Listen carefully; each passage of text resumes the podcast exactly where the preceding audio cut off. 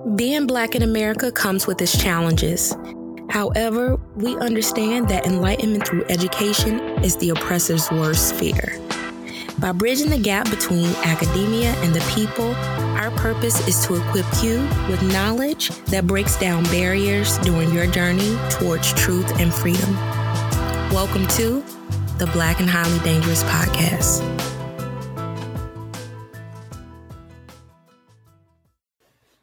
Yo, yo, Daph, what's going on? What's going on? How's your week been? Uh, it's been pretty good. I call myself, you know how over spring break you want to do a lot of work. You're like, "Oh, I'm going to be so productive on this spring break." And I I did start spring break that way, but by Thursday, I just quit and I've been chilling ever since. hey, you better enjoy that week. Shoot. Enjoy that week off and that time off and relax a little bit. You know, you out here working hard, collecting that data and all that traveling and stuff. So yeah.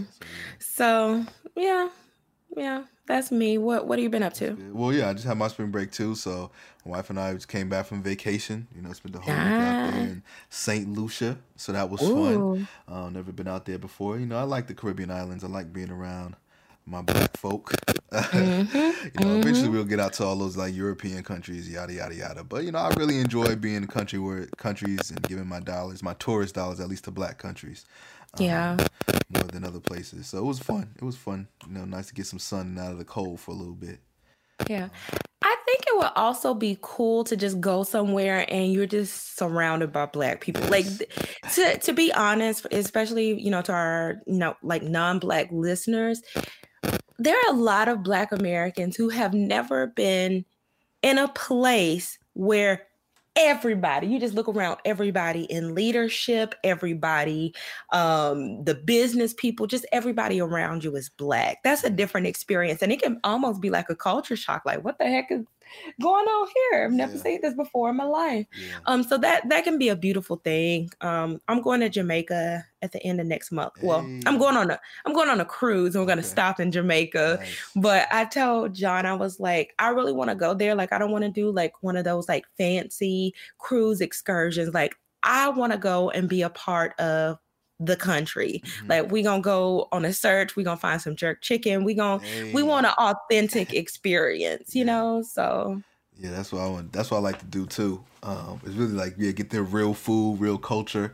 Um, and, and one thing that caught my mind, I want to share this too on the podcast. We was at we were at St. Lucia. We went on a tour right to like their major um, kind of major area, uh, Soufriere, uh, which is like because you know a lot of these Caribbean islands are built from volcanoes, right? And mm-hmm. and so it was like you know they it's this area that was first built, the first town of Saint Lucia, and it's where the kind of entrance to the volcano is and all this other stuff. So we wanted to go there and see the town, and you know we went through a tour, and what I found kind of problematic is because you know a lot of these Caribbean islands were also colonized and there were also slavery and a lot of things like that. But mm-hmm. the way the and you know, like you said, everybody is black, and the tour guide was a black woman, and you know, me and Chris were only um, the black people in the tours. Everybody else is white. But the way they would describe certain things, like you know, oh, we're Roman Catholic because of the French influence, and this that thing was like the French influence or the British influence, but it was really a result of like you know slavery, brutality, colonization. Um, yeah, and they kind of like soften the narrative of what really happened throughout these mm. tours and throughout how they explain things to these white folk. And, you know, I really caught that. I was like, uh, you know, I was like, nah, tell them how it is. This is your history. They're coming to your land to learn about what your people went through.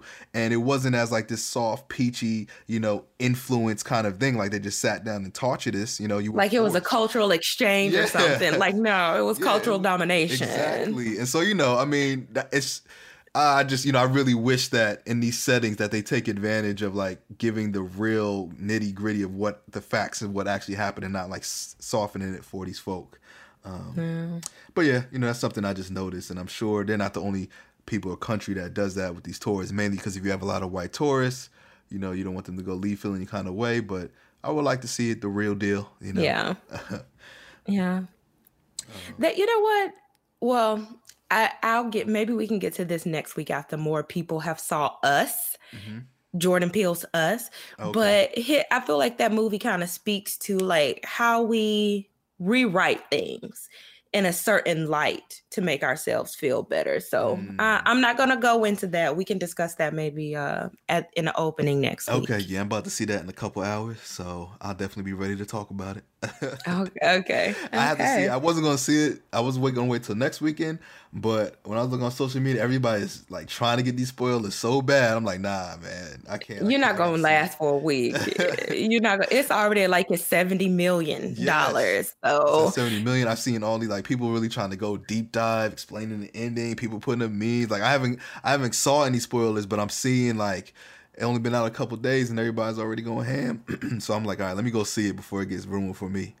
yeah, it will be. Go see it today. Go Mhm. see it, and we'll talk about it next week. All right. Um, so, uh, as you all know, you know, we don't have any old Lord news this week, or maybe you didn't know. It's the last episode of the month. So, this is our kind of sip and tea episode where we just go through, you know, current events throughout the month and some major things that we want to talk about. So, in this episode, we have Jamiere Abney joining us, who was uh, with us before, one of the earlier ones, and has rejoined us again, mainly because of his position in the um, college administration. So, one of the things, college admissions, and one of the things we spend a lot of time talking about is the college admission scandal. So we wanted his expertise in this. And we talk about that and the various other topics dealing with reparations and some other policies that have been implemented as well. Um, so, you know, hope you all enjoy. And Yeah. We'll get into it. All right, hello everyone. Welcome back to Black and Highly Dangerous podcast. Uh, this is, you know, our special episode that we do at the end of every month, sipping tea with BHD. Uh, today we have a very special returning guest, Jamiere Abney, joining us once again. How you doing, Jamiere?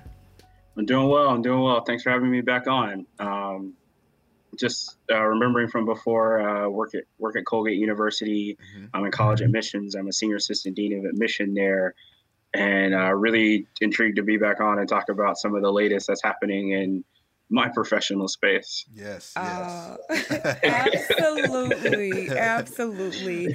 Uh, that was one of the reasons that we wanted to speak with Jamiere. You know, he's an expert, he's in the field, and as you know, this college admission scandal has kind of rocked his field. So that's one of the major topics we'll discuss today. So we're really happy to have you back on. All right, yeah, for sure. So you know, let's get right into it because it's a big scandal. You know, every at the end of every month, we want to talk about some of the biggest things that's happened throughout the month, and of course, this college admission scandal has been the talk everywhere, pretty much on every news outlet for a lot of reasons. But I think one of the biggest reasons too, not only how intricate the scandal was, but there was a lot of celebrity involvement as well.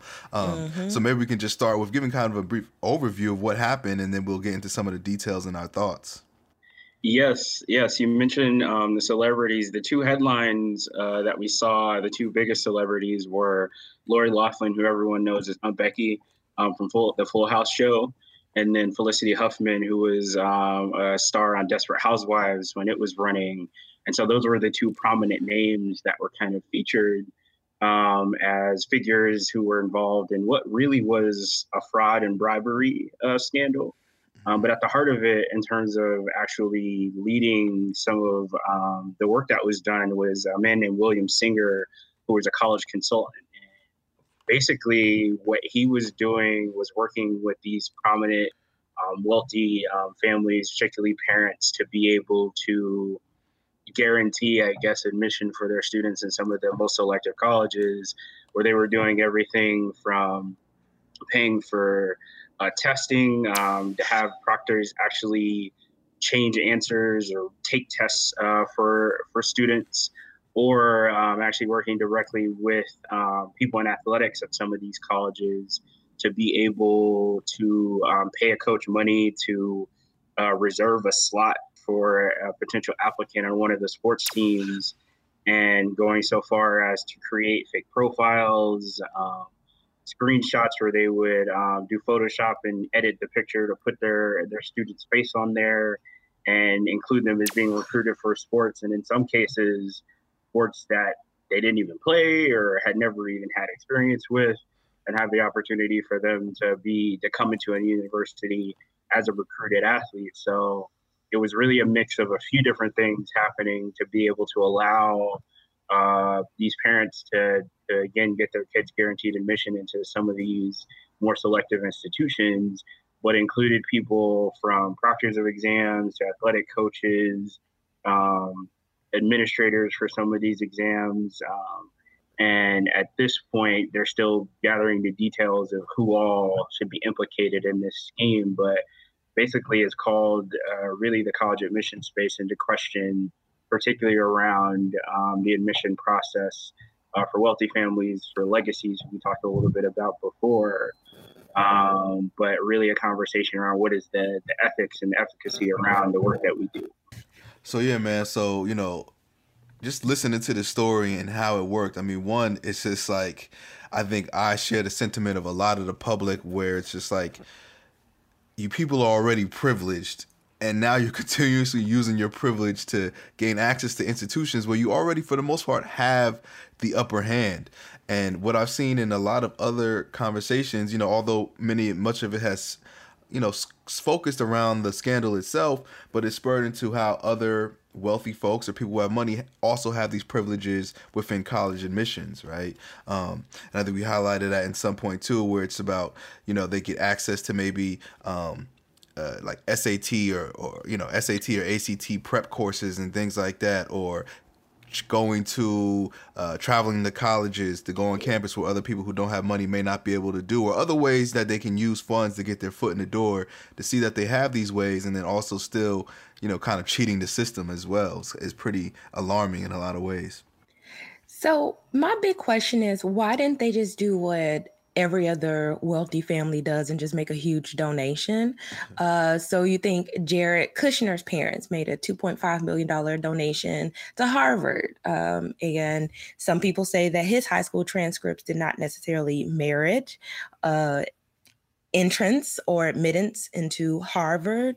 Actually, there was just an announcement from Dr. Dre saying that um, his daughter got into USC without him having to do jail time. But, you know, five years ago, he donated $70 million to the school, and mm-hmm. that's mm-hmm. completely legal. Um, but I mean, that's that's how people have been buying their ways way into college for years, and I don't I don't know why they just didn't do that if they were going to pay. Yeah, definitely. And I think as you look at it, and some of the defendants in this case and people that have been named, is you have folks who are maybe not quite that wealthy, uh, where you can donate for a building or you can make sure that you're able to um, stand out in that way as a donor. And so you have families trying to find maybe another way at these places where they're admitting such a small percentage of their applicants.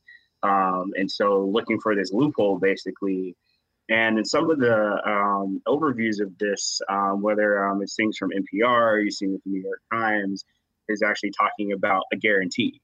And basically, what Mr. Singer had created, or the conversation around it, is that there's this guarantee that your, your child will be admitted because of the, the different relationships that um, they had through the company that he managed to be able to make sure that their student was going to get in because in a lot of these places, um, even if um, you have this student who's a who's a stellar student or a stellar athlete, or even in some cases um, is the child of a of an alum or a donor, it doesn't necessarily mean that they're going to going to admit that student. And so I think that that conversation around the guarantee is something that you see there in a family wanting to just be certain I guess you could say. But definitely, as you talk about um, the case of Dr. Dre and with others, um, including Jared Kushner, there is you can legally, in some respects, you've seen pay to to have that student be at the top of the list um, because of those considerations by the institution. You know, one one thing um, that you know I just was just very interesting to me in a lot of ways is the fact how they used, you know, sports, you know, and they say sports open a back door to these elite colleges where they would be paid, whether they're coaches or some administrators, whoever, to secure admission, admission for the students. Um, and some some of them didn't even play the sport. I've seen uh, some details. They said students' faces were like Photoshop on the athletes' bodies and put all these kind of bogus achievements and whatnot um, attributed to these students that didn't even play some of these sports.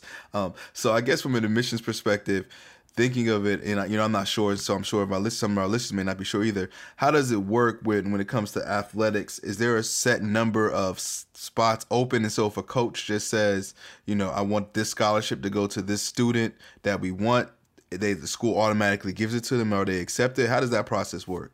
So yeah, so with athletics, it really depends. Um, I think a lot on the institution and what level they're competing at. So um, if you have an, a program where it's Division One, um, the highest level, where there are scholarship athletes, then they do have a certain number of slots on the team that they can award scholarships, or even in some places, they're able to do like a partial scholarship and be able to bring in more athletes in that way.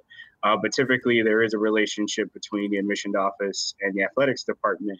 But to some degree, in terms of recruitment and outreach, the coaches are really in charge of those things on their own to find the athletes that they're interested in. And then the admission office is there to say, okay, is this someone who's admissible?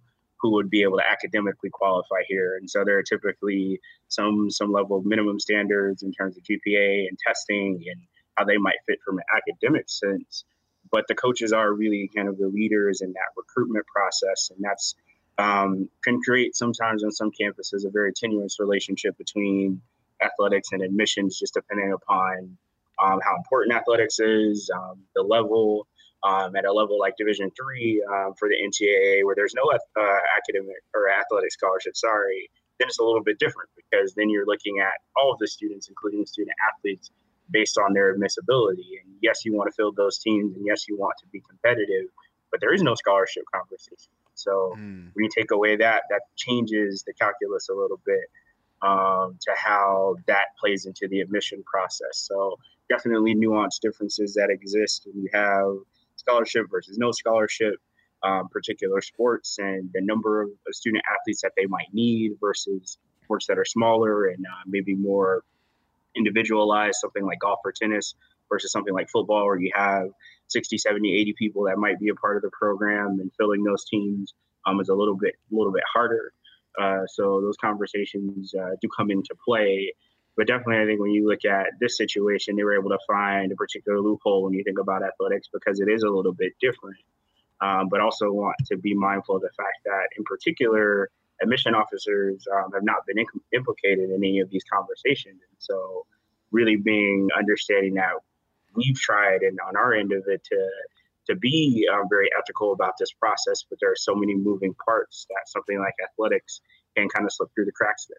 Yeah, I'm thinking um, of you know part of the questions too that people have been talking about, or is pretty much who when we're talking about consequences, who should be punished, right? Um, and and and it's good that you mentioned that. Yes, a lot of the college admissions and administrators, or college administrators and admissions, um, have not been implicated in this, uh, and so you know a lot of it has talked to those people like the coaches and athletic departments. Of course, the people are looking to be punitive against the parents per se, and then there's also conversation of should the students um, get in trouble as well, uh, which I don't think they've gotten that far yet, but it's interesting interesting to see what may happen. What are your thoughts as far as the consequences for these actions and if the students should be held liable at all? Well, that's a tough one because it's the question. The first question is how much did the students know?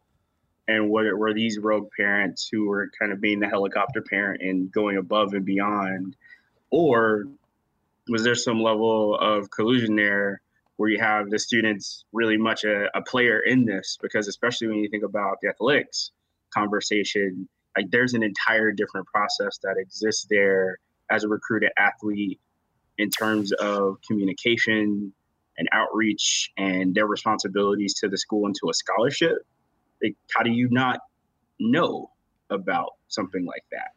And how are you not aware if you're receiving communication from a coach or information about an athletic scholarship for a sport that maybe you don't play? Like that's that seems a little bit tricky that you're completely out of the know there. And I think in in some of those circumstances, then you'd have to hold that student um, responsible to some degree. Mm-hmm. But then it's it's just really gets tricky when you get into the details of it of how much did they know, what did they not know, um, and if you have a student, depending on where they are in their academic process, like how do schools move forward? So I think definitely going forward, there are going to be really tough conversations by college administrators and leaders to think about, okay, are we removing these students completely? And does that go on their, their permanent record as they think about continuing their college education? And how much stock do we place into a student who says, well, wasn't aware of this? and comes back and tries to push back against those decisions.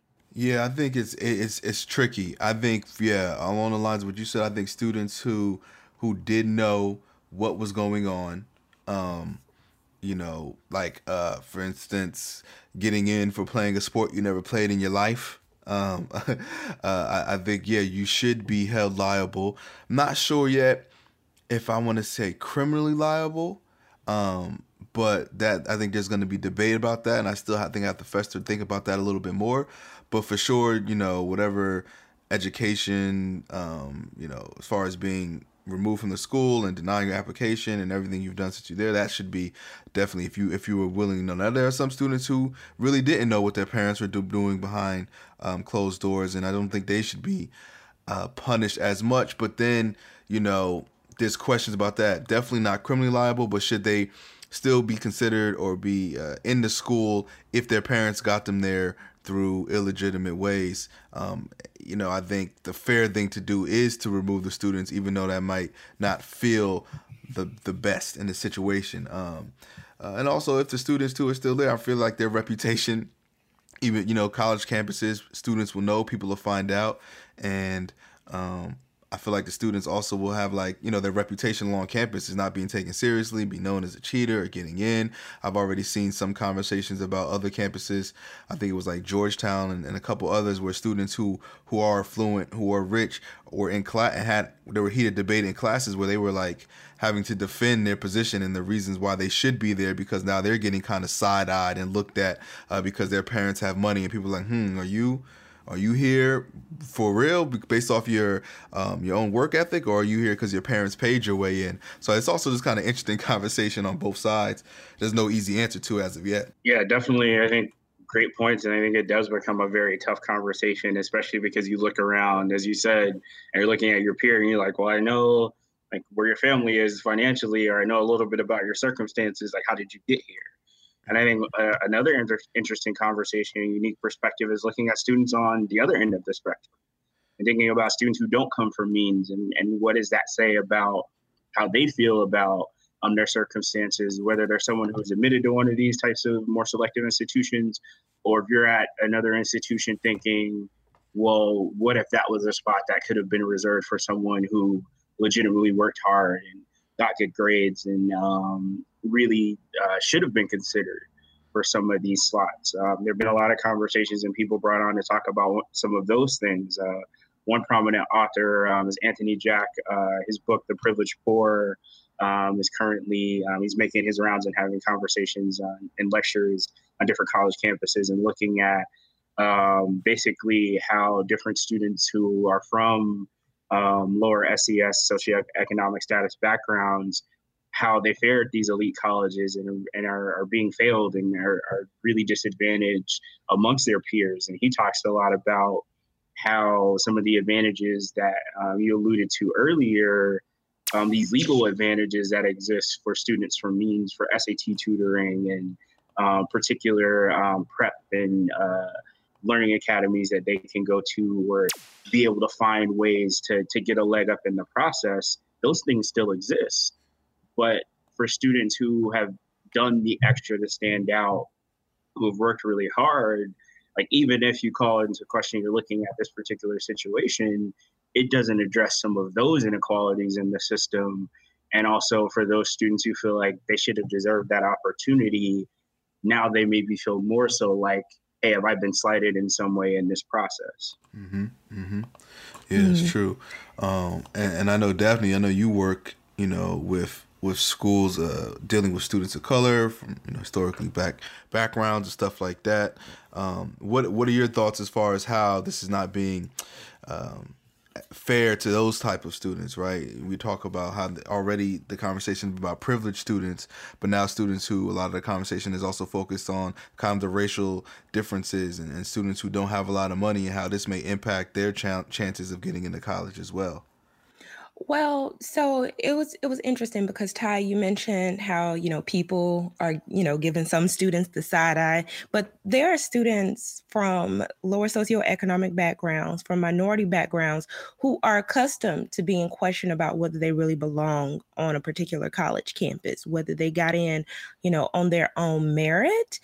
And when I think about this situation, I I do think about them. And there was actually a recent study that came out that talked about the types of minority or black students that college officials are interested in and uh, the the researcher did kind of experimental design giving or sending emails to uh, white uh, male and female college admissions officers with different profiles of like different types of black students that you know could be admitted. And you know based on the students interests they go more towards students who uh, don't fit the profile of like they might potentially rock the boat. If it looks like it's a particular type of black student that might rock the boat racially or you know don't necessarily have like certain types of interests they didn't get as many responses. So when i think about this I, I, I just think about all of the the african american students or the lower income students who don't necessarily fit uh the the profile that admissions officers go for. Curious to know where as far as your thoughts is where where do you think we should go from here you know, um, with most systems in our country, especially it being a capitalistic system, it seems that those who have money, like we talk about the criminal justice system and others, especially now the education system, do fare better and have better odds of succeeding versus those that don't. So, is there a way that maybe when we look at the college admission system um, and colleges in general, can we? Is there a way you think we can equal the playing field um, at all? Definitely. I think um, I'm familiar with uh, the work that Daphne just highlighted there and actually remember reading that myself. And I think it it causes some level level of concern about the profession. And you ask yourself, are we doing everything that we should be doing to uphold values of equity and to try to be inclusive in these processes, but also continue to question what we're doing and think about um, how we can continue to be better. And I think in this particular case, um, the thing that that is challenging is how do we continue to hold the mirror up to ourselves as college admission officers and think about the work that we're doing. Um, just recently on this case, uh, the National Association of College Admission Counseling, or NACAC, which is kind of a national, I would say, ethics um, organization as well as a professional development and um,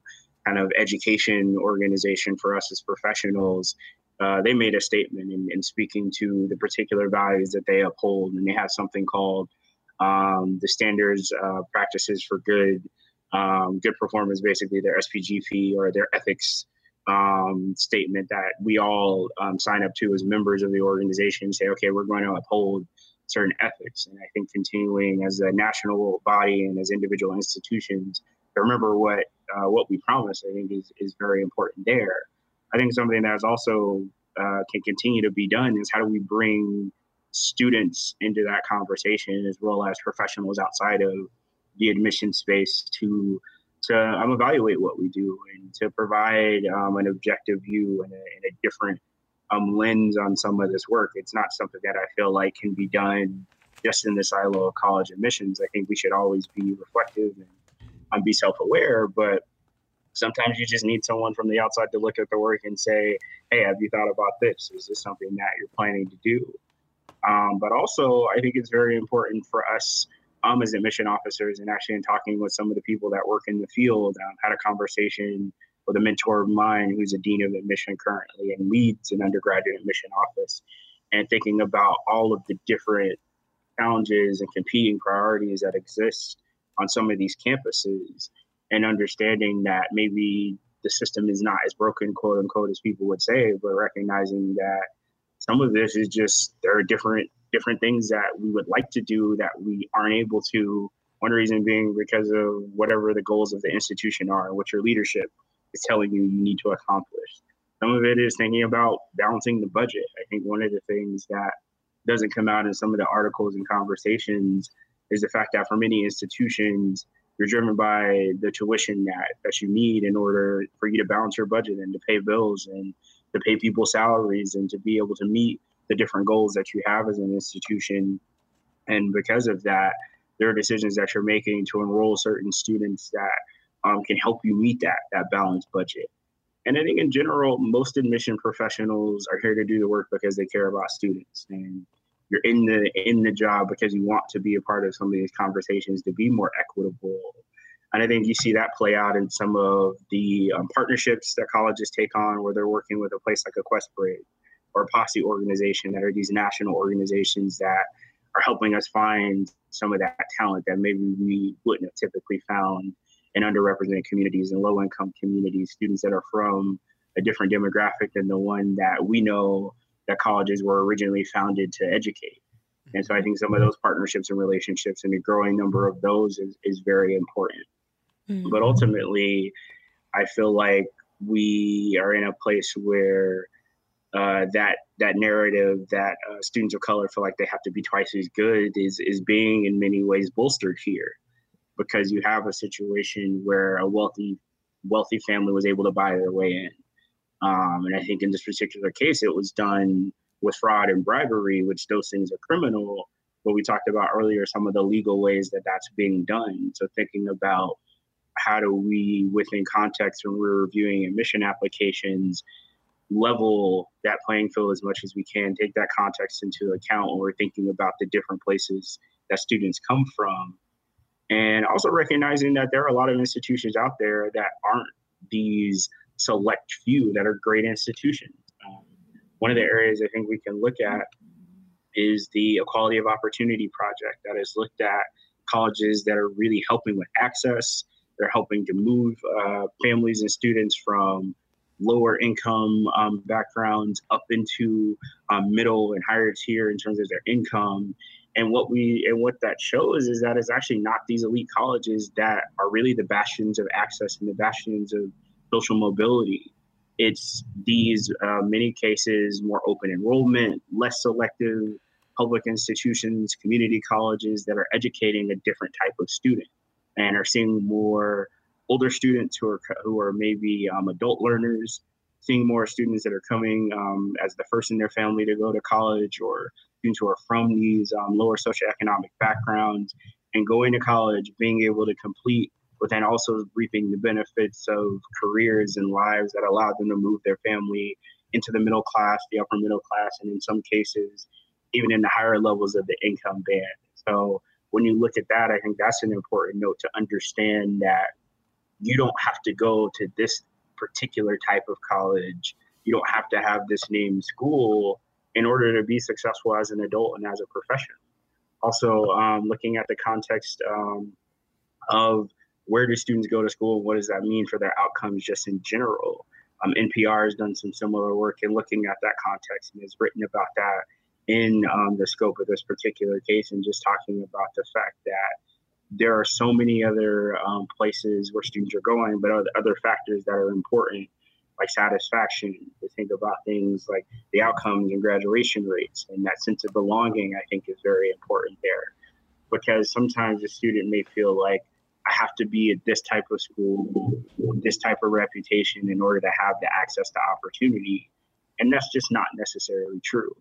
And I think for us as admission officers, it's speaking to that conversation. It's letting students know that, hey, it's not as important that you go to this particular school to be successful and having an honest and really authentic conversation with students and families that the most important thing is that you go to college because of what that means that you complete um, and get the degree because of the access that it affords you in terms of job opportunities but also that you find a place that's going to support you as an individual and all of who you are not just a place that you feel like is going to have the name recognition value that makes you and your family feel most proud because that might not be the right fit um, in terms of what you're looking to do or for the outcomes and goals that you might have. Mm-hmm.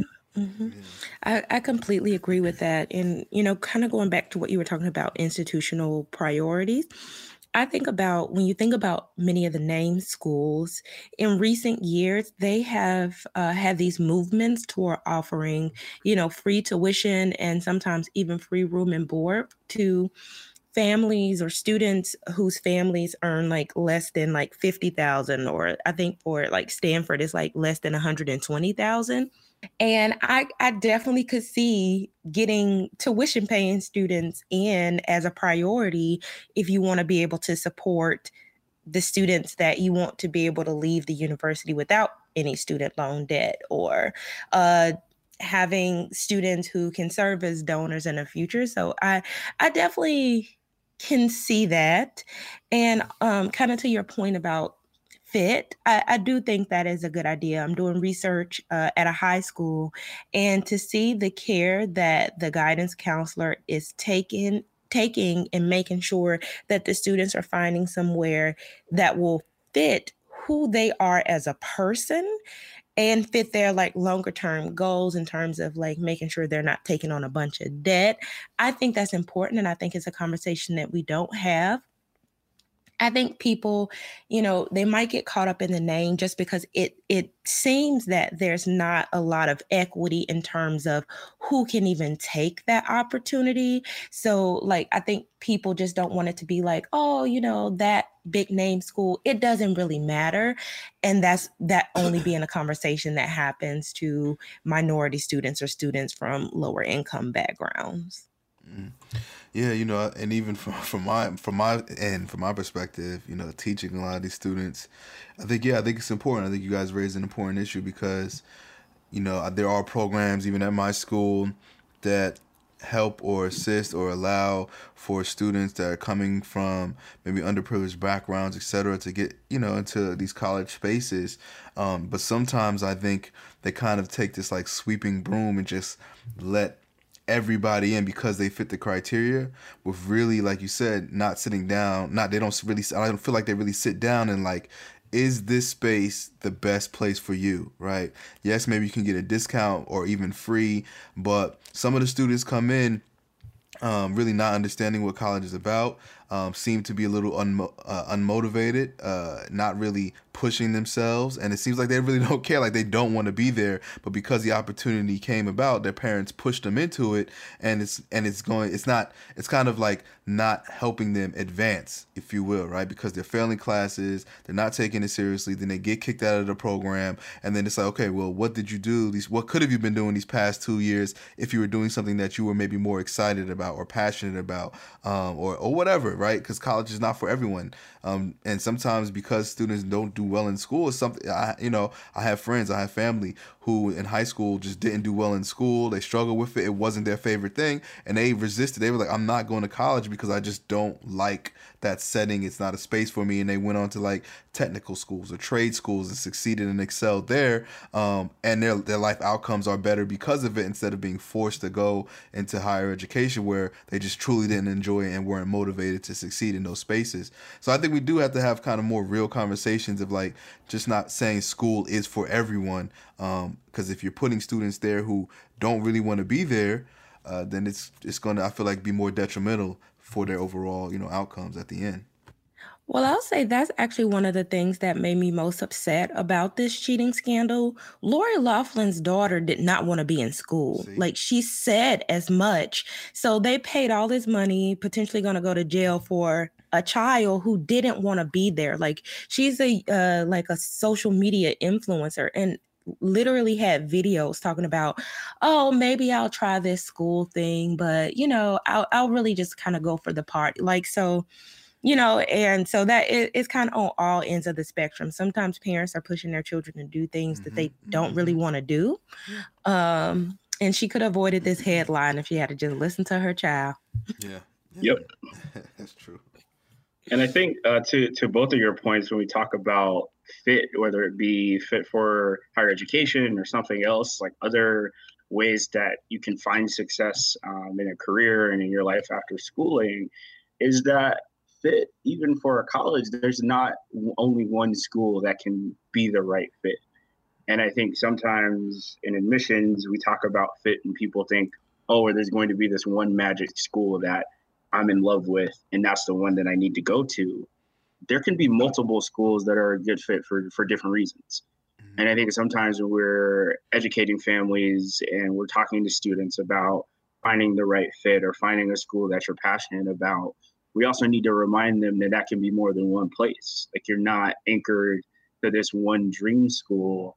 there could be 5 10 20 schools out of the hundreds that are out there across the country that provide that sense of balance of who you are as a person your values your interests as well as what you would like to pursue academically. And i think having that conversation as well when we talk about fit is important. But also when you have a student that says like this young woman lori Loughlin's daughter who's like well i would rather do this other thing like there are other ways to provide education. Like there are other opportunities um, outside of the traditional four-year college university for someone to build their skills and to get the type of education, quote unquote, that they need to be successful in the realm or industry that they're looking for, whether it be a trade, whether it be something in media, whether it be something that includes an apprenticeship or some type of hands-on work opportunity.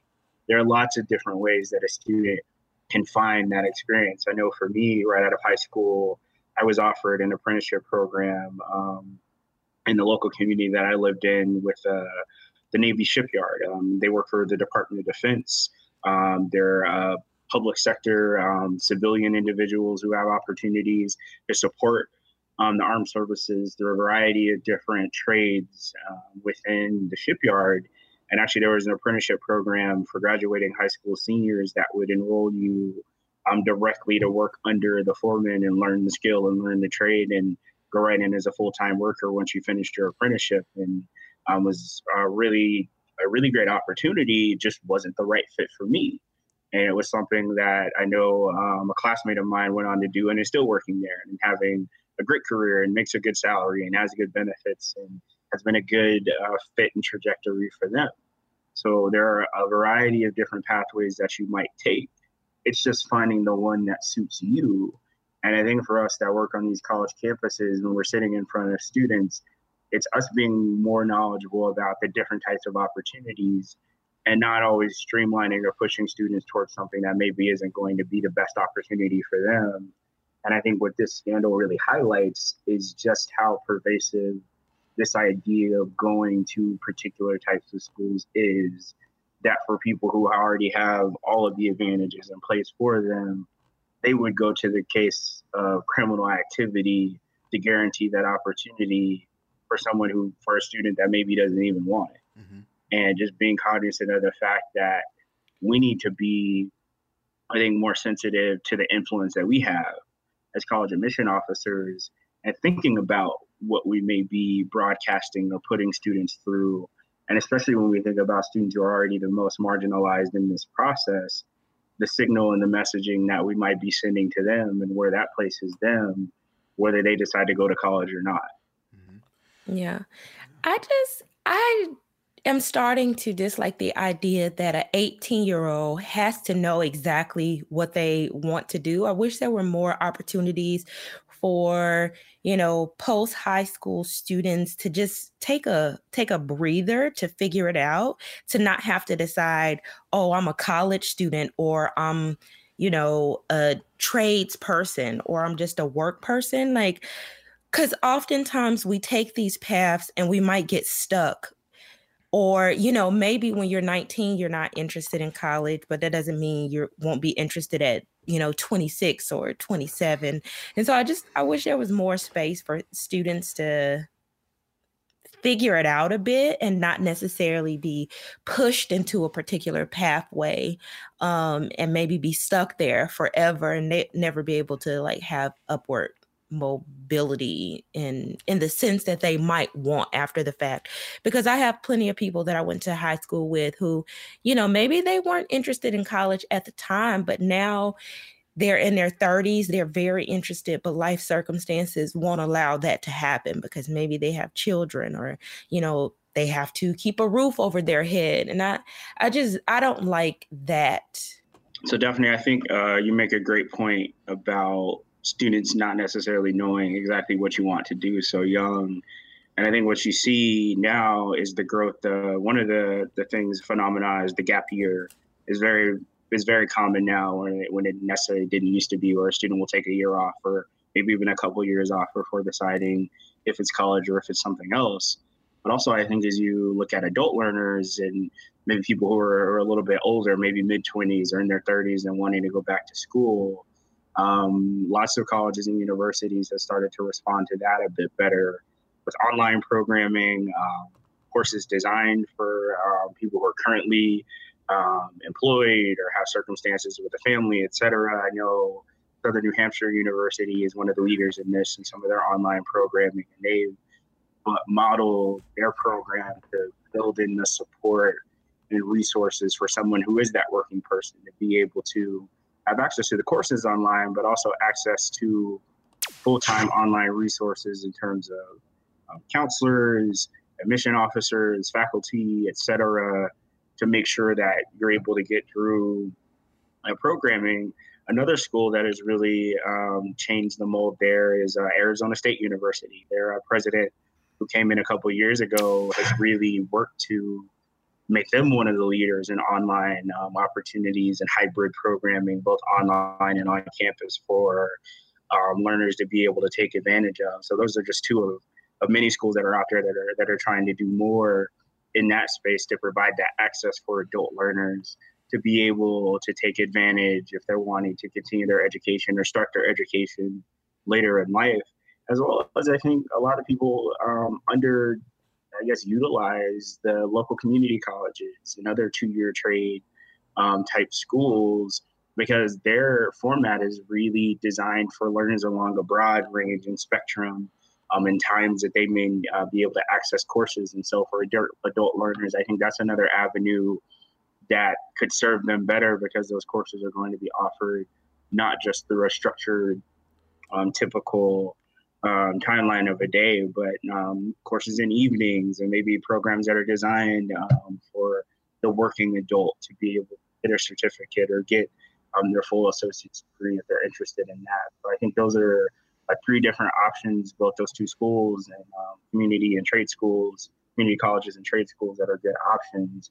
And um, to leave us off, I think on a, on a positive note, an article that was written in uh, Medium by Jesse O'Connell and Haley Glover um, speaks to the, the potential of, uh, I think, the American populace, and particularly talks about the different ways that people are really going about trying to meet the challenges before them, and um, making sure we don't fool ourselves into believing that talent can only be developed in a small handful of places. Like there's an enormous um, diversity of opportunity that exists in America. It's one of the reasons why so many international students want to come here for post-secondary education because there are community colleges, there are four-year comprehensive schools, there are technical schools, public, private, etc., different types of institutions that just don't exist around the world. And so when we think about that enormous amount of potential and different types of opportunity, I think it gives us a place to have some level of hope that this is the type of environment where lots of different types of students can thrive and find their way to the type of life and success that they might be looking for I think we just always have to continue to have a critical eye around how we include equity, we include access, and um, really are inclusive in this process because there are um, these really huge inequities that exist. And I think that speaks to really the, the next part of our conversation when you think about something like reparations. Yes, uh, reparations. Um, you know, it's a, a term that has been discussed for pretty much forever, uh, really dealing with a lot of race relations in this country, but has began to resurface uh, a lot recently with these presidential, Democratic presidential candidates for 2020. Um, and, you know, a few years ago, I believe it was 2014, um, Ta-Nehisi Coates put out an excellent piece called The Case for Reparations. It's a pretty long um, article, but it really goes into a lot of details with a lot of case analysis as far as why there should be reparations. I mean, you have 250 years of slavery and, Jim Crow, and then separate but equal and segregation and housing, uh, racist houses poli- housing policies, and all the like that have really affected um, the overall wealth and well-being of the black community overall in this country. And so the conversation is has been if like if the country is to make it right, should we just change laws or should there be actual resources put back directly into communities of color when we talk about reparations? And so, unlike many other presidential campaigns, this one, a lot of the candidates have been talking about reparations. Um, so I want to get your get your all kind of feedback on that, um, as far as the idea of reparations and how do you feel about these presidential candidates and their viewpoints on reparations for the black community? Hmm. So, yes, it has been a big topic of discussion. I feel like reparations is starting to become the potential gotcha question. Like, do you support it? And if you don't, like, oh my goodness, we have to potentially, you know, be done with you. Um, but I feel like honestly, a lot of the people that are talking about have to support reparations.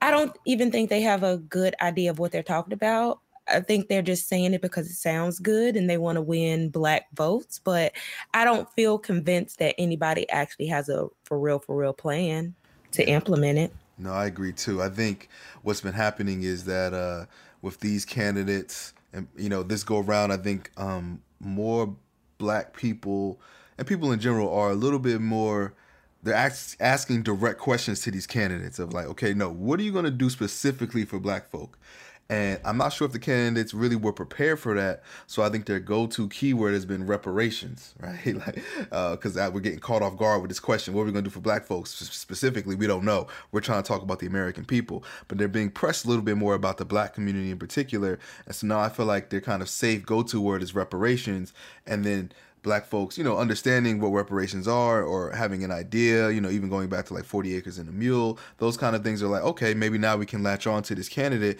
But as we begin to look at the details, like you said, Daphne, of the candidates and how they're classifying or defining reparations, um, a lot of what they're outli- aligning or outlining in their in their plans or whatever they're saying are not even really reparations in a lot of ways. Yeah, and I think what's also interesting, you talked about um, Ta-Nehisi Coates' uh, piece on this, is that he references not only like some different examples that are interesting to think about uh, historically, but also the the reckoning that might come if America came to a place of thinking about reparations as an actual option. Um, the two things that he highlights is one, it's this: well, what if we can't afford it financially? But also this second conversation around having to accept white privilege and racism as being just as American as quote apple pie and just as part of the patriotic conversation as the Fourth of July. And I think that creates a, a, a really tough place for some Americans to be in because as he's point as he points out, there's been a lot of conversation to talk about the inequities that exist between white people and black people just historically, especially when you think about access to resources, particularly homes is something that he really um, really focuses on and home ownership as this really important financial piece to build that generational wealth. And so then when you dig into, okay, we're going to pay back that value, you're talking about generations worth of trying to make up that difference. Mm-hmm, mm-hmm. Yeah, that's been the big thing. Like this kind of what kind of when talking about reparations, I think it's in you know most people sometimes have the idea that it's potentially going to be like, oh, well, let's give them a, a lump sum, you know, um, and maybe that'll fix it all. But many others are saying, well, no, it needs to be more than just a lump sum, um, because a lot of the issues that have taken place have been systemic in a lot of ways, like you said, dealing with housing and things along those lines. So, in what ways can you give a form of reparations that will be able to, I guess, overflow into multiple generations in the black community? And so many things like that, maybe land or assets or other access to certain opportunities from which we've been denied for hundreds of years that may give them that opportunity to have kind of generational, uh, better outcomes for generations to come. So my question in all of this has been like, who gets it? Um, discrimination and uh, systematic, you know, racism did, you know, did not stop uh, in the 70s, 80s, 90s, and you have a lot of black people who are from different countries who have come since then and you know their outcomes are sometimes tied to some of these discriminatory practices. And so, who gets reparations? Is it just for descendants of slaves? How do they, you know, decide and figure that out? I, I don't know. That's another question. Because to be honest, I could honestly see there being resistance from black people who are not descendants of slaves who potentially feel like I, I live here. I experience this too. Why not me as well? Yeah. Also, Yeah. Oh, sorry. Go, Go, go ahead. Go ahead. Also, I think it's it's an interesting question is thinking about that, but thus far, I think as you look at these like social programs that existed, is there's an unwillingness to just focus on one particular community and the ills done to a community. It's it's kind of this well, we have to lift up everyone approach, not taking into account the very unique circumstances for Black Americans um, here in America. And what is that like? How is that different? And are we going to be willing to actually step away from this rise the tides of everyone approach to actually owning up to the particular harms done to the black community? Yeah. Whoop, whoop. Yeah. Preach. That, that that deserves a couple snaps right there. I mean, that's the thing. That's the whole thing, right? Because the whole idea of this whole rising tide raises all boats is, to me, faulty from the beginning because it's it, it gives the assumption that everybody's on the equal plane, right? Like if you're on the Mhm. same, if you're on the if you're on an ocean, you're on the sea or what have you, that means everybody's equal, and then we'll just rise the tide and everybody continue to rise. But in this country, that's not the case. There's Mhm. major gaps, especially when we talk about race, and so rising the tide does not make those gaps dissipate. Um, and so it's trying to figure out ways to actually reduce the gaps instead of just trying to everybody rise, right? So a lot of the I think the policies have been kind of that taking that approach of rising tide um, raises all ships. But in this instance, you know, I think even when they talk about reparations, it's kind of been like, you know, Daphne has said too, like this kind of trickle down approach, right? Where they're just going to give it to everyone and then the black community will, you know, get the residuals or will get affected by it because everyone's going to get it. And that's a scary thing. Uh, because that's how most of the policies have always been enacted in this country, as far as oh, it's going to help everybody out, but it really never helps us out uh, the way it helps everyone else out. So I think you know this conversation of reparations is important, but also that it has to be talked about in the in the right way. hmm I think that's kind of what um, bothered me about Bernie's answer when he was uh, asked in his town hall. I appreciated him saying, like, what is reparations? Like, how are we even defining this? Because I think that's a good question. Like, I don't agree with anybody just saying, yeah, I support it when they don't even know what they're supporting. There's no outline, there's no, you know, policy behind it. But what bothered me was then when he started, like, you know, we're going to invest in communities. We're going to invest. Like, what does that mean? Like, be specific because we've invested in communities. You think about the GI Bill, you think about like all of these major, uh, like national systems that have been put in place in the past and how, like Ty said, like Jamiere said, like they have systematically excluded Black people from wealth building. There's a book called When Affirmative Action Was White by Ira Katznelson. And he talks about, uh, or Ira talks about all of the policies that benefited white people and created the wealth that they have today and how black people although they were sup- supposedly eligible for these things were excluded from them and we have the outcomes that we see now I don't want to hear no trickle down. I don't want to hear we're going to invest in all. And to be honest, uh, I actually saw this video where they i think somebody asked kamala harris to you know kind of clarify whether she was going to have policy just for black people. She's like no I, of course not. I'm not just going to have policies for just black people. So you got to listen carefully because sometimes people are talking out of both sides of their mouth like yeah i support reparations no i'm not going to have any policies that's only for black people so Come on, y'all. So, so not, you don't support reparations.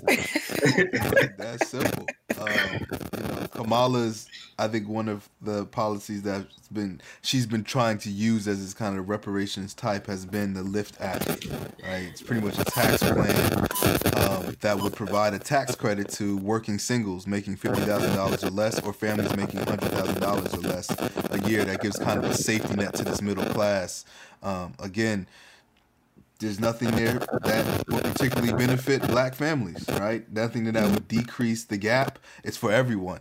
Um, you know, Elizabeth Warren Warren has talked about things trying to, I guess, re, um, reverse the effects of like redlining and housing discrimination. So she has like an American Housing and Economic Mobility Act, which is supposed to like, you know, essentially give, uh, I guess, more incentives to people home buyers in more affluent neighborhoods, give people who are from non-affluent neighborhoods the opportunity to get property in these spaces as well. Um, but she, you know, has declined to say that she would support financial compensation to descendants who were formerly enslaved specifically, right? Uh, so again, uh, Julian Castro says he didn't even he doesn't even have any plans of reparations, but he said it's just worth discussing, and he would look into it if he were president. Cory Booker has the baby baby bonds program, um, which would pretty give every child a savings account. Um, even when the parental income de- decreases and all that kind of stuff. And Bernie Sanders, as we know, really doesn't have any plan for reparations and hasn't said much about it. And you know, kind of what Daphne said, questioning it, what would it look like, etc. But he's not. He's definitely not trying to, uh, you know, commit to anything along those lines for sure. So, you know, all in all, only only person that has directly said something is someone who isn't really a politician is Marianne Williamson, who recently uh, got on board not too long ago and is more of like a um, what's the word? Maybe like a mental health guru, something along those lines, right? Uh, um, a spiritualist. And, um, you know, she says something like she would give like 50, 500 billion dollars, uh, create funds or use funds that would be 500 billion dollars towards to the black community specifically. Um, so she's the only one that said now people saying where you get this money from what would that look like? She really doesn't have any answers but she's the only one really that's saying like i'm going to give it to the black community specifically these funds. Um, so again, nobody's really attacking or addressing reparations in the form that it should be. But I guess I would ask you all, you know, what if you had an opportunity, you know, if you were whoever was president and they came to you and said, "What should we do for reparations?" What do you what would be some of your suggestions? Well, I think the first thing I would say is pulling from um, Coates' his article here is that there's been a bill uh, that has never made it to the House floor, HR 40, which he references, the Commission to Study Reparations Proposals for African Americans Act, that exists as just a conversation starter, basically a bill to have the conversation around what reparations would look like and begin to think about from a policy and legislative perspective what would we do how about let's start there and something that's already been created been crafted by le- by a legislator, let's actually bring it to the House. Mm-hmm. Let's put it in front of our legislators that we elect and say, "Hey, have a conversation about this, thinking about the historical ills that have existed and why there is this huge wealth gap for white families and the average black family. Like, why does this exist? And let's start to look at things like the GI Bill, which you referenced um, earlier, Daphne, that black veterans didn't have the same access to let's look at the history of home ownership and things like redlining that kept black families out of certain neighborhoods and created these quote ghettos for middle class and upper class uh, black professionals for decades. Let's let's start to have these conversations and at least begin there, and then we can start to talk about well, how do we actually address that harm? Mm-hmm. Mm-hmm. Uh, kind of along those lines, we can point to very specific moments in our history that has created kind of like compounding or cumulative disadvantage for African Americans today the education system, the housing system. And so, you know, if I were to gonna, you know, I do believe in a study, but if somebody were like, today, what do you want? You know, it could be in the form of like very special, like down payment assistance programs for like housing for uh, African American descendants of slaves. I would want some type of like GI Bill type program um, to fund like educational opportunities, uh, post high school educational opportunities for uh, African American descendants of slaves, uh, and not just you know for the future generations coming up. I'm talking about pay off my student loans too. Okay, okay. um but also like for real for real investment in K-12 schools because the the dream of Brown the legacy of Brown has still not been fulfilled. Schools are just as segregated. I'm pretty sure you guys have recently seen a headline where like seven black students admitted to like this elite high school in New York out of like 800 and something students. Like, so we talked about the college admission scandal, but baby, it's a scandal when we think about what's going on in these K 12 schools and how mm-hmm. our students are just not being prepared to go to anybody's college. And mm-hmm. I was one of those students. I almost flunked out of Vanderbilt and it wasn't because I didn't have the aptitude, it's because I did not have the opportunity. So when we think about we need to rebuild K 12 schools to ensure that our students are prepared to seek any opportunity they want, whether that is college, whether that is starting a business, whether that is going to trade school. We need to ensure that if they do go to universities, that they are not going to be bogged down by so much debt that they can't even buy a house, even in a, a neighborhood that has been like red line. Like, so it's just kind of like, I want K 12 education taken care of. So I'll just say that, you know, the African American descendants of slaves you know, should be able to leave college with limited to no debt, be able to get the down payment assistance that they need on a house so that they can realize what has historically been defined as the American dream. Mm-hmm. Give us our American dream. We didn't get mm-hmm. the 40 acres and a mule, but you know, give us everything else that you have denied us for so long. Mm-hmm, mm-hmm. mm-hmm. and I guess my take too, and then we can, you know, move on to a couple of the shorter stories we want to talk about. Um, is yeah, I feel like with reparations, everything should be used to invest back in the black community specifically, not to like in the past it's been giving open up doors to these white spaces, but we never are allowed into these spaces, right? Um, and so it's like the ideas of where we are kind of denied the most opportunity is yes, K through 12 education, where a lot of our black schools are drastically underfunded, under resourced, so we have to pump that back in there. Also within the black communities, it's like it's it's hard for us to be self-sustaining because we don't have a strong economy in these spaces of good jobs.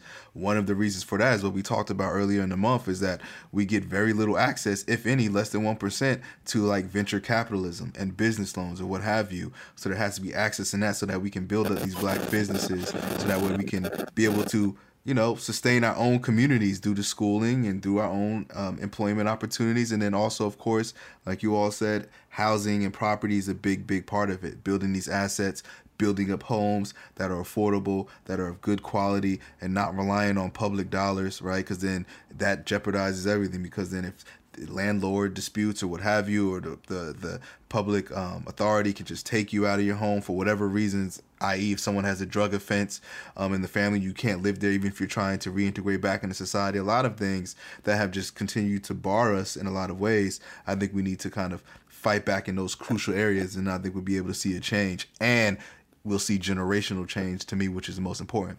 But yeah, like you said, Daphne, I wouldn't mind them wiping them loans away too extra money in my pocket, then I can do some things. I'm with that too.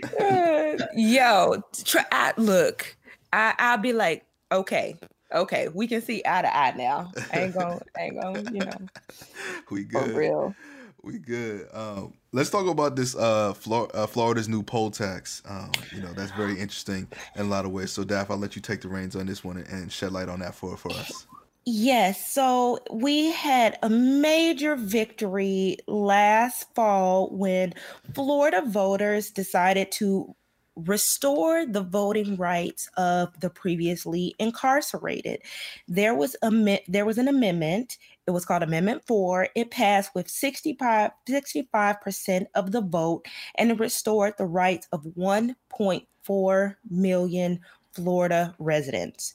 Well, Within recent months, uh, GOP lawmakers have been instituting laws that would essentially require um, people whose voting rights have been restored, it would require them to pay off all the fines and fees associated with their uh, past offense before their rights can actually be restored. And so, one of the issues with that is sometimes these fees are in like the tens of thousands of dollars so people might not ever be able to pay them off sometimes after like a 90 day period these fines and fees are sold off to collection agencies and like they add like upwards of like a 40% like you know, interest to them. And it's just kind of like, you are going against the will of the voters by trying to institute these extra policies or stipulations on voting in order to essentially suppress the the vote of these people who could vote out these GOP lawmakers if we're being real. Mm-hmm. Mm-hmm. I just, you know, that's what I was afraid of, man. It's like every time within our history, when there's a major form of like progression, they always find a way to either stifle it or take a steps back. And so I knew, I just had a feeling that this was a big move. But in Florida, this is something that a lot of those politicians don't want because they've upset a lot of those disenfranchised for years. So naturally, they're not going to be your biggest supporters. And so if you just allow them to freely vote, that's going to be difficult for you to continue to promote or preach that rhetoric of whatever you were complete law and order politics what have you um, knowing that this new constituent is out there and so it's like with this new constituent, they would have to begin to change their language a bit of how they address criminal justice reform and criminal justice system overall. Uh, but now I feel like they're not even trying to do that by putting all these other stipulations in and all these requirements to continue to keep these individuals disenfranchised. Just not the technical old way, right? It's more subtle ways which may go a little bit more unnoticed than in the past. So it's, I mean, it sucks all over again. Yeah, definitely, and it makes me think of what happened in Georgia, um, where you had the governor, the gubernatorial race with uh, Stacey Abrams and Brian Kemp, and how in his role at the time um, as Secretary of State, I think it was, he had the ability to control some of the voter registration, mm-hmm. and basically was able to suppress the vote for certain populations, and in many ways influence the that election. So just thinking about as you said, Terrell, you you take some steps forward. There's a progressive leap, and then there's the sweep coming behind it to to undermine um, any of that progress. And for these people, putting them in a situation where they they continue to be disenfranchised. So that's really unfortunate. Mm-hmm. I wonder. I would love to see someone put together some type of fundraising campaign to like especially for those who are like your voting rights can't be restored over like 300 or 400 dollars. I would love to see some type of campaign to raise money to help ensure that these people who have served their time um, who have you know paid their debt to society at least by you know spending time in prison that that they can finish paying their debt and they can have their voting rights restored. So who gonna get on that? Who gonna get on that? Yeah somebody getting on that i'll throw some dollars that way. Um, i would too. and you know even thinking about too we talked about this a few months ago even with florida in particular when they and i think we're starting to notice a trend because if Florida's doing it, I'm pretty sure we'll start to see other red states follow this trend of adopting criminal justice reform rhetoric, putting these policies out there, but then like like Jamiere said, undermining them in other ways because Florida also decriminalized marijuana, but then now there's studies that have been coming out saying that police officers have still been giving sanctions and tickets to black folks only and not white folks when they stop people with marijuana in their hands, right? Because decriminalized doesn't mean it's completely legal. You can still get in trouble for it, like getting a ticket or what have you. And so now Florida police and law enforcement are all automatic, well, not automatically, but are um, applying that law unequally as well. I think we're going to be able to see other many other red states follow that same thing, where they make this big policy change, but then in the finer print, really not make any changes at all. Mm. And as you as you as you all talk about um, who might raise money for something like this, an organization that um, I know exists out there that really supports the causes of formerly incarcerated people. It's an organization called Formerly Incarcerated College Graduates Network. Um, and I know that currently mm. On their page on Facebook, they uh, promote they have a thousand members across 43 states. I'm not sure if they're in Florida, but this is an organization that I think does a lot of good work um, to support uh, post-secondary opportunities for formerly incarcerated folks, but also supporting that community and their agenda in a variety of different ways. And I've seen some of the things that they do just following them on social media. So if you think about an organization that might try to get moving in this direction, that might be one to think about. Yeah. No, that's a good suggestion. So we'll, yeah, we'll, we'll link that up too on this episode uh, for those of be interested in that. Um, another story that has took uh, you know been across the headlines this month has been with the shooting that happened in New Zealand. Um, you know, with the stories pretty much of white supremacists uh, in New Zealand went in with you know rifles and shot up. I believe it was a Muslim mosque, place of worship. Am I correct? Mm-hmm. Um, uh, in a mass shooting, um, and so there's been all over the news. Um, and I think you know not just besides the tragic, be, uh, besides it being a tragic incident that took place, on the other end, it's also have been it also has been the the the response from New Zealand and their politicians um, since the shooting has happened. And one of the biggest responses was that within six days of the incident, they changed up gun legislation um, where they banned semi automatic rifles and large ammunition magazines only six days afterwards. And now many people in America are looking like, what is going on? Because America has been trying to have this gun control discuss, discussion for the past 25 years, and we've had multiple, numerous mass shootings, and yet we still haven't seen the changes that these other countries do when they only have one. Mm-hmm. Mm-hmm. I actually saw this. Um, it was a tweet uh, related to that news, and the person followed up, you know, very sarcastic and was like, "Did they even try thoughts and prayers?" like, you know, they went straight to the legislation. They didn't even try those thoughts and prayers, which is a good thing. Like, it shows that they actually care about the people in their country and they see the direct link between, you know, mass death and these particular types of weapons. Mm-hmm. And what I've also seen is that the um, the response from just not not just with the laws, but also uh, the country's residents, you know, have been banding together with the Muslim community and saying like these supremacists will not separate us and like mm-hmm. hugging each other and praying with one another. I've even seen the newscasters um, who are not Muslim uh, give the news in Muslim garbs, garments and stuff like that to say like this if this pisses you off, well, we're going to continue to do it even more because they are a part of our community.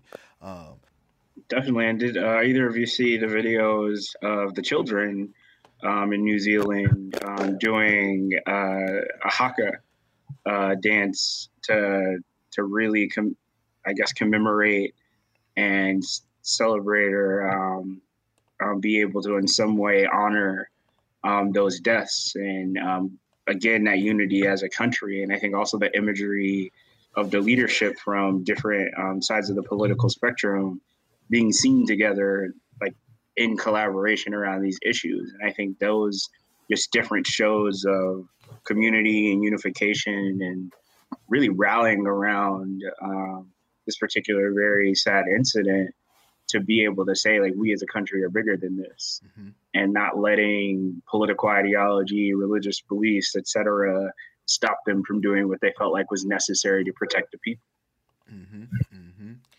So yeah, so you know, really tragic thing that happened there. Um, I didn't see the children doing the commemorative dances, but I think you know it goes along the lines of everybody was doing there, and I just really um, am uh, just you know just, their response to the situation has just really been eye opening, and really you know when we look at America, it's like we got to do better. Just we got to do better because other countries better. get it, and they don't take millions of people dying and children dying for them to for them to make a change. It takes one time. Like, enough is enough. Mm-hmm. Mm-hmm.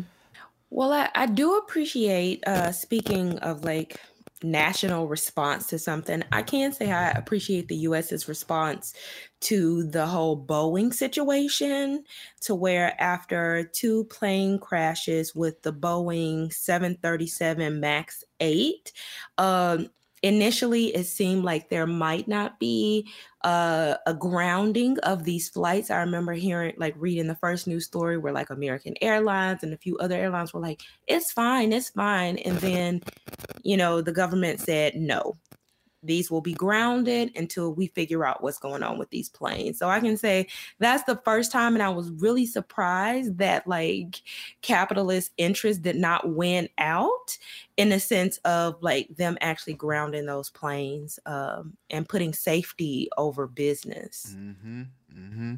And so, looking more deeply into these, you know, the Boeing crashes, um, 737 in Ethiopia and Indonesia, you know, now as they've been getting more information as far as what happened, what has happened, you know, although capitalism did not win, capitalism may be the cause of these mm-hmm. planes going down.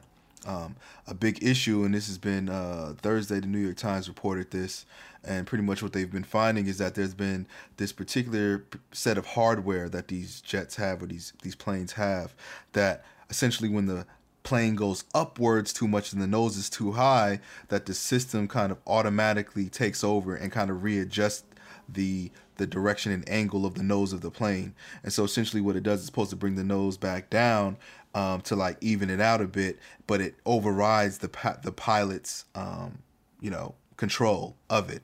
And so hmm. With this with this particular issue with these planes is that the pilots could not regain control and the plane continued its descent downward. Um, the big issue with this is that the piece that prevents this from happening, either giving the pilots override or essentially giving them this warning light of how to fix it or whatever, is a piece that the bone. So what essentially is happening because um, reading these articles that airline prices have been going down because there's more competition or what have you. Airlines have been finding, well, you know, the creator of these airplanes have been finding ways to continue to make money. And so what they do is begin to charge um, companies that own their airlines for upgrades. Okay, so this particular upgrade was eighty thousand dollars, right? Uh, to like fix this particular issue with the planes. So if you, but they said it was an optional upgrade where it should have been mandatory. So it's kind of like when you mm-hmm. buy a mm-hmm. car and you can like, if you want to, you can get like the basic model or you can be like, oh, I want nice chairs or I want a nice safety system or alarm, whatever it is. And it continues to raise the price. That's now that they're approaching these airplanes right? Mm-hmm. And so the issue is that these what the conversation is because of capitalism that when it comes to safety, some things should not be optional, right? Because smaller airports, smaller countries like Indonesia, Ethiopia really can't afford this kind of equipment, and then now the planes went down because of it. Um, so mm-hmm. it's been a big part of the conversation. Now Boeing said, "Oh, sorry, you know, we understand the issue, and now it's going. We're going to put in all our models from this point forward. It's not going to be an option." But why did it take two planes to go down for all the planes to be grounded, grounded for you to now make this decision after these lives have been lost, right? Mm-hmm. Um, so now it's putting more uh, scrutiny on these airlines as far as what they're using and causing optional. They're putting safety, they're putting actually finances and capital over the safety of its passengers. It's like making brakes and airbags optional. Yeah. Like exactly it's ridiculous. Um, so yeah, so I just wanted to highlight that with the Boeing situation because um, I don't think a lot of people really understand like, or really if you're not really following, you may not know like what are the details of it, what caused it, and it's coming to find out that something that could have been uh, not have been an issue if Boeing would have just put these safety features in all its planes. I would also another thing that came up is the fact that they weren't actually training pilots on how yeah. to use this particular model of plane i think all they got was like a like a ipad video or something like they weren't like specifically trained on like the features of the plane how to control it and etc mm-hmm. uh so th- i feel like there were like failures all around i'm gonna have to look this up and i'll link the article but just so you know not all american airlines opted to get that particular yeah. feature. And when I say American Airlines, I'm not talking about just that brand. I mean like Southwest. Like uh some of them did, but not all of them. So just think about like how many times you've potentially flown over the last year or so and you know by the grace of God or you know whoever you serve like the pilot either knew how to control things um because that's so unfortunate. Yeah, um two points. The one is there's actually I think they actually have the recordings from the black box on one of the planes that went down. They said the pilots when it was happening were literally pulling out the um, instruction manual, trying to figure out what to do because they were not trained while this was happening, which is a very scary thing. And then yeah, the out of the three U.S. airlines that have the Boeing 737 Maxes, um, two of the three have the upgrades. One did in American, and Southwest paid for the upgrades. Mm. United Airlines did not. So That's I'm so right. grateful. I just flew American Airlines this past week, so I'm glad they had the upgrade. So I, they care about my safety. But sometimes I actually do fly, fly United, and that's a scary thing, you know. Mm. I I avoid United with I, I avoid like I haven't flown them in years. I just I don't like United. Like United ever since they like beat up, I think they beat up a guy over his seat and United has always just been like a no for me. So, but I'm so not surprised that they're like the only airline that did not pay for the upgrade. Yeah, yeah. I'm not, not surprised. surprised but I think I think another interesting point is you're talking about like capitalism here and how it can lead to some of these things. The Seattle Times actually did a, a large feature on the same story, and um, one of the things that they highlight is the fact that um, some of the safety check work that was done to look at these planes actually was conducted by Boeing engineers who had been authorized to work on behalf of the FAA, the Federal Aviation mm-hmm. Agency. Mm-hmm. And so, in thinking about like that that security and that safety piece there, like if you have the engineers from the company who designed this particular plane, also then coming back and doing the safety analysis, like how does like what kind of confidence does that give you that this is as non-biased and objective as possible as well? Mm-hmm. It's like the police policing the police. Yeah. Yeah. yeah. Is it really gonna happen? Pretty much.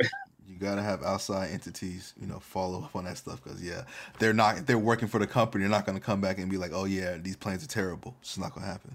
Yeah. Safety precautions. Um, so yeah. But that's the issue with deregulation mm-hmm. and deregulation. That is like a, a, a voting issue that you should be thinking about. If they're deregulating every industry, that that means a lot for your safety. So like really when y'all are thinking about voting like you have to move beyond these like hot topic issues like abortion and stuff like that. There are like so many things going on that like people aren't thinking about. Like this is deregulation. Deregulation causes like death mm-hmm. and you know people's lives to be ended. So like we got to do better y'all. Look into these issues as you're thinking about voting Yes, look into yep. them. It's important. And um, I guess I want to leave with this final experience, uh, talking as we're talking about airplanes and airports, and one that I had recently in the airport coming back from vacation. We've had this conversation before about you know new software not really recognizing black and brown skin right? Mm-hmm. New facial mm-hmm. recognition software, whatever is used, even things people have issues with the sensors when they're trying to wash their hands and all that kind of stuff. Well, recently I had my own personal experience with this when we came back from the airport um, a couple days ago. Uh, essentially, what was happening is um, I have, you know, my wife and I have global entry, and so that means when you're coming through customs, you can like kind of bypass the lines and and go get through it quicker and and so this particular time, usually there are agents, but this particular airport only had, I believe it was Miami, had um, kiosk, right? And so they upgraded the systems, and I'm putting air quotes around the upgrade, where instead of like you just using your fingerprint, which what they're supposed to do, and your passport information, they use facial recognition. Mm. And so so my wife and I were like, okay, we went to the first kiosk and we're like, okay, this thing like error came up, wasn't working. Like, okay, that's weird. So we're like, there's all these free kiosks because nobody's really there. So we're so we bumped, we jumped around to like at least four or five different kiosks, and the same message kept coming up. Then we noticed like, okay, so we see other people coming behind us, and then their kiosks were working. Everything was working fine for them with their with their uh, passports wow. or whatever. Everything recognition. We're like, what the hell? Then Chris was like yo, these it's working for all these white folks, it's not working for us. I mean, they're just going straight through, no issues. So we thought it was the kiosk, the system, but literally every white person that went went it was perfectly fine, and we cannot get it to recognize our faces. So we had to go get the people. They had to put us in front of this other line, do it the old-fashioned way. Then we went through. But that that was really upsetting in a lot of ways, but crazy that you know we I personally experienced. It's a real thing, y'all. It's a real thing out here in these streets. So be careful. Mm-hmm. That is so crazy. Well, first of all, y'all fancy with your global entry and stuff like that. okay, just gotta put that out there. But second, that is that is so crazy. I mean, one, they need to fix that, and two, like, I guess, are you gonna like file some type of complaint so that they can recognize that there are some issues with the system? Yeah, we need to do that. I mm. think Kristen talked about doing that, but yeah, we definitely need to follow up on that for sure. Yeah. And also give people multiple options, the fingerprint and yes. the face if you're not going to yeah. fix the system. Yeah, mm-hmm. exactly. Mm-hmm. So we just sitting there stuck, ready to go home, and now we got to do those extra steps. Like, come on now, That's not what we paid for. Yeah, um, I'm trying to get. I'm trying to get on y'all level though. oh man, oh. but um, uh, but that's all I had. Anything else on your mind? All the stories we covered a lot today. A lot of great things. Yeah, we covered a lot of great things. I mean, your although your story is upsetting, it's a little bit lighthearted. So, yeah. like, that might be a good place to stop because yeah, yeah, how the things I could talk about is going to bring the mood back down. So, it sounds good. Well, um, well, Jamiere, we appreciate you joining us once again on on these you know, sipping tea with BHD episode. Your insights about um, the college admission scandal is very, very important. I think I learned a lot from it, and I'm sure our listeners did too. So we really appreciate your engagement with that. Um, other than that, for all our listeners, continue to listen to us, uh, rate, uh, review, and rate us on iTunes if you haven't did that yet. Follow us on social media. We're on Twitter, Facebook, Instagram at BHD Podcast. Keep up with all our latest content, go to www.blackandhighlydangerous.com. Um, you can also email us at bhdpodcast at gmail.com with any ideas you have, um, any points, anybody you want us to interview, all that great stuff. Reach out to us. We're very good at getting back to people because we feel that's a very important thing. We love your engagement and we want this to be a, a communal podcast where everybody's involvement. If you have ideas for the blog, definitely send them our way. Write it up, and then we'll put it on the blog. You know, we love we love all your ideas and contributions in that way. Um, and other than that, share us with your friends, share us with your family, share us with your enemies, and as always, continue to be the oppressor's worst fear. Thank you all. Have a good one. Thank you. If you're interested in continuing this and other conversations, visit our website, blackandhighlydangerous.com, to subscribe to our email list, suggest topics, and participate in our discussion forums. Follow us on Twitter, Instagram, and Facebook at BHD Podcast. And please don't forget to subscribe and rate our podcast on your favorite platform. And as always, continue to be the oppressor's worst fear.